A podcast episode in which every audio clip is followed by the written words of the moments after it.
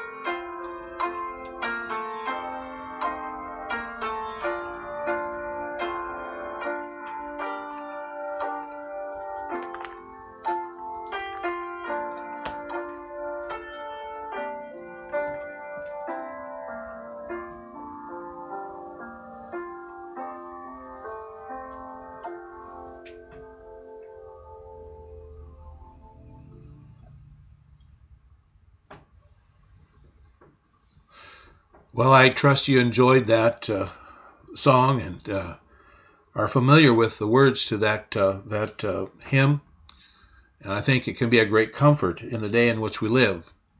1 Peter 5 7 says, Casting all your care upon him, for he careth for you. Now, usually we share some prayer requests uh, when we gather for our prayer meeting. And I'd like to encourage you to continue to pray uh, for uh, those that we usually pray for on a Wednesday evening.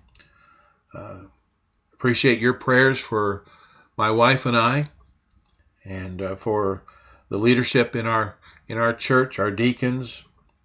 And I pray, I trust that uh, we'll be praying that uh, we'll be able to get to, together again in our services soon. But until then, let's pray for one another.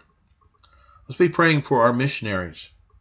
Uh, Jay and Nancy Armstead uh, have been doing some traveling. I'm not sure just where they are right now, but they have uh, to deal with some visa issues and trying to get back into Israel. But uh, even visiting churches right now has been kind of put on hold. Uh, Dennis and Joy Grohl, who uh, minister in our Wisconsin prisons, are not able to go into the prisons and the jails at this time.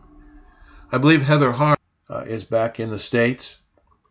I'm not sure about Marnie Krause. Uh, she's still in Cameroon. And, and then the Pentos, who are on deputation. And of course, their deputation is on hold at this time. Pray for them, but uh, pray for John and Joyce Rail, who are in Brazil. And the Rayfelts and the uh, Smiths, uh, Tim and Luda. pray for uh, the Stelsigs and Caleb and Echo Stein. Uh, pray for our Camp Shatek. Uh, construction on that new uh, chapel gym uh, is going to begin soon. Uh, and we don't know exactly what the camp schedule is going to be like, whether it's going to be uh, we're able to ha- hold camp this year or not. But let's just be praying for that. Pray for the Thomases in Ukraine. Pray for Brother Walter and Carol, uh, who minister here in Wisconsin for the Wisconsin Fellowship of Baptist Churches. And uh, then pray that uh, uh, we'll be able to get back into our prison ministries at Stanley and Jackson. No services now until further notice. And then also no services in our nursing homes.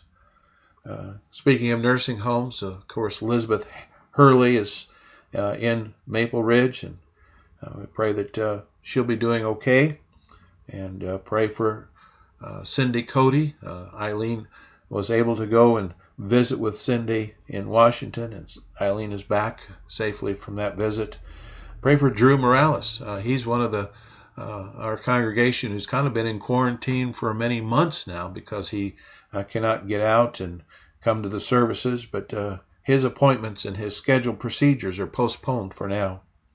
And pray for all those at home that uh, cannot get out, uh, would not be wise for them to be out. And uh, so we uh, just trust we'll pray for one another. Pray for our snowbirds, uh, uh, Ken and Sandy Marsky, and Don and Donna Marsky down in Texas, and the Bergesons in, in Tennessee, and the Hansons down in Florida. Uh, pray that their opportunity to get back to us will come and, and then pray for one another and concerning the jobs uh, situation. Uh, I think most of our people are working, uh, but uh, there may be some who are cut back or maybe going to be laid off. We don't know. But uh, I trust that we'll be praying for one another. And that's what I want to talk about uh, here for a few moments is compassion and prayer in perilous times.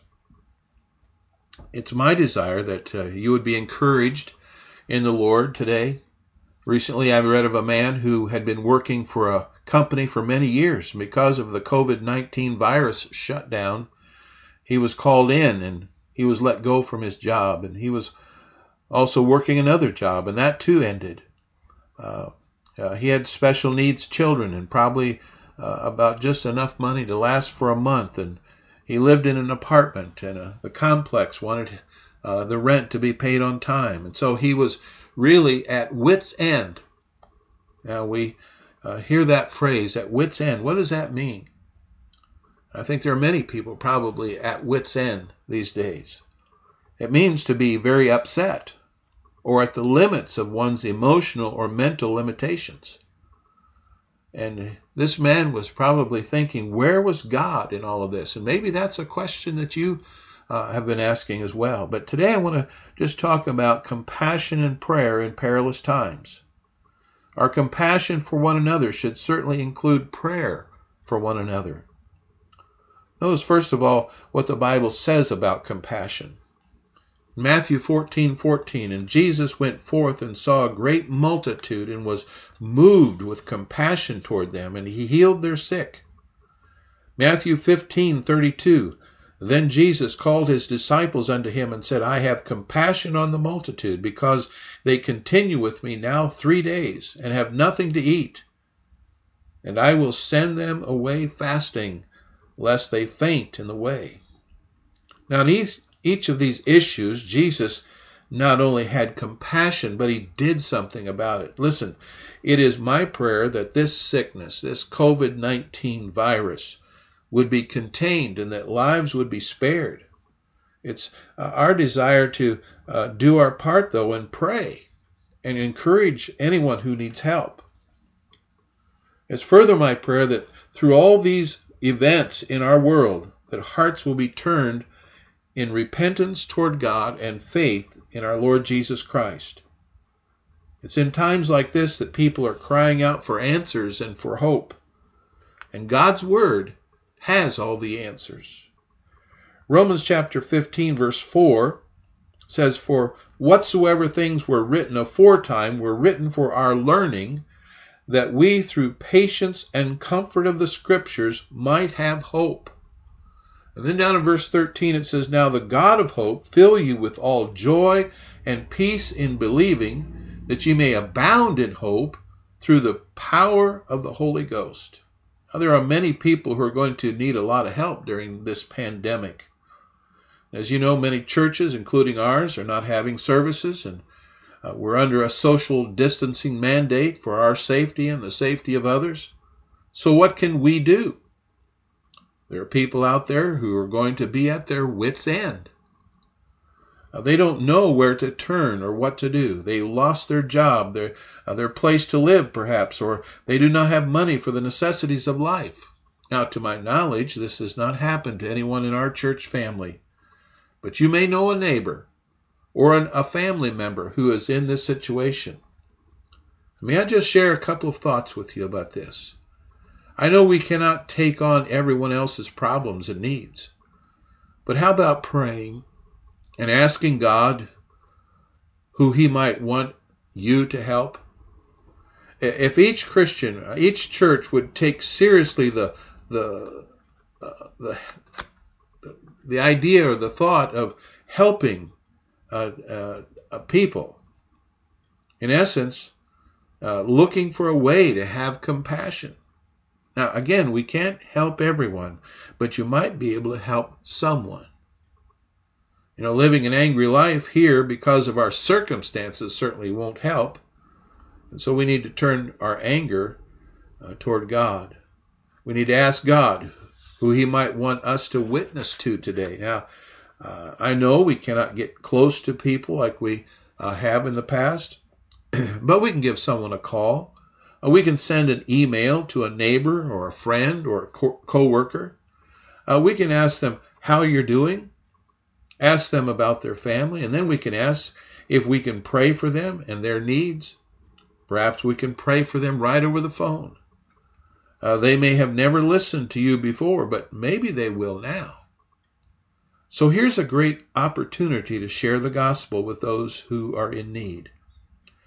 You know, there are already many people living in fear. We know there are people who are crying daily and they're really hurting. They don't know what to do.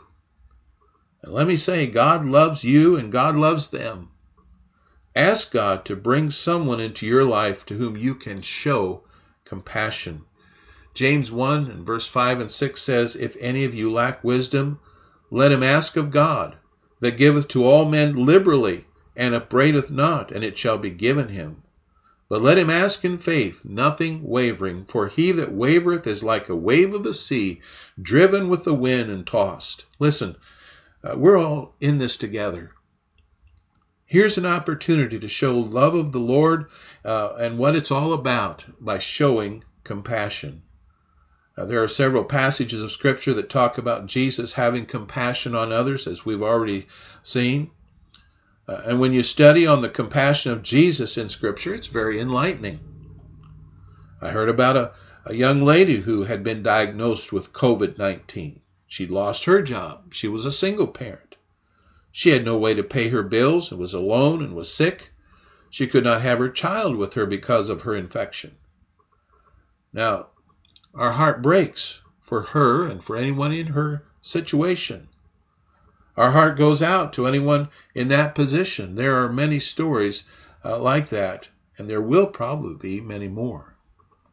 But you know what? Compassion is a command in Scripture. Let me share with you several passages of Scripture. 1 Peter chapter 3, verse 8. Finally, be all of one mind, having compassion one of another. Love as brethren, be pitiful, be courteous. 1 John 3:17 But whoso hath this world's goods, let and seeth his brother have need, and shutteth up his bowels of compassion from him, how dwelleth the love of God in him? Uh, Jude 1:22 And of some have compassion making a difference. Now in the hard-hearted world that that we live in today, there's a need for godly compassion. Remember, ask God to bring that person across your path that needs your help. Pray for a compassionate heart. Uh, maybe you're afraid today of what the future is going to bring to you. Uh, maybe you're lonely. Maybe someone you know has been infected. Yes, there is a di- this is a different time. It's a perilous time. But just remember, take one step at a time, one day at a time. Just ask God for the next right step. Uh, you do not have to see 10 steps down the road, just the next right step. The essence of the Christian life is to, to ask God questions. Let Him know you need His help. Now remember, be the vessel God can use today by asking the Spirit of God to show you if you're living a life uh, with uh, without dealing with your sin? Are you living in sin, allowing selfish and carnal thinking, and or listening to the rule your life of uh, listening to uh, sin rule your life and uh, make you not focus on setting your affections on uh, things above and having compassion upon one another in perilous times? be all that you can be for Him today and have a powerful testimony of a living spirit controlled, yielded godly life that is serving and living with humility and joy and peace.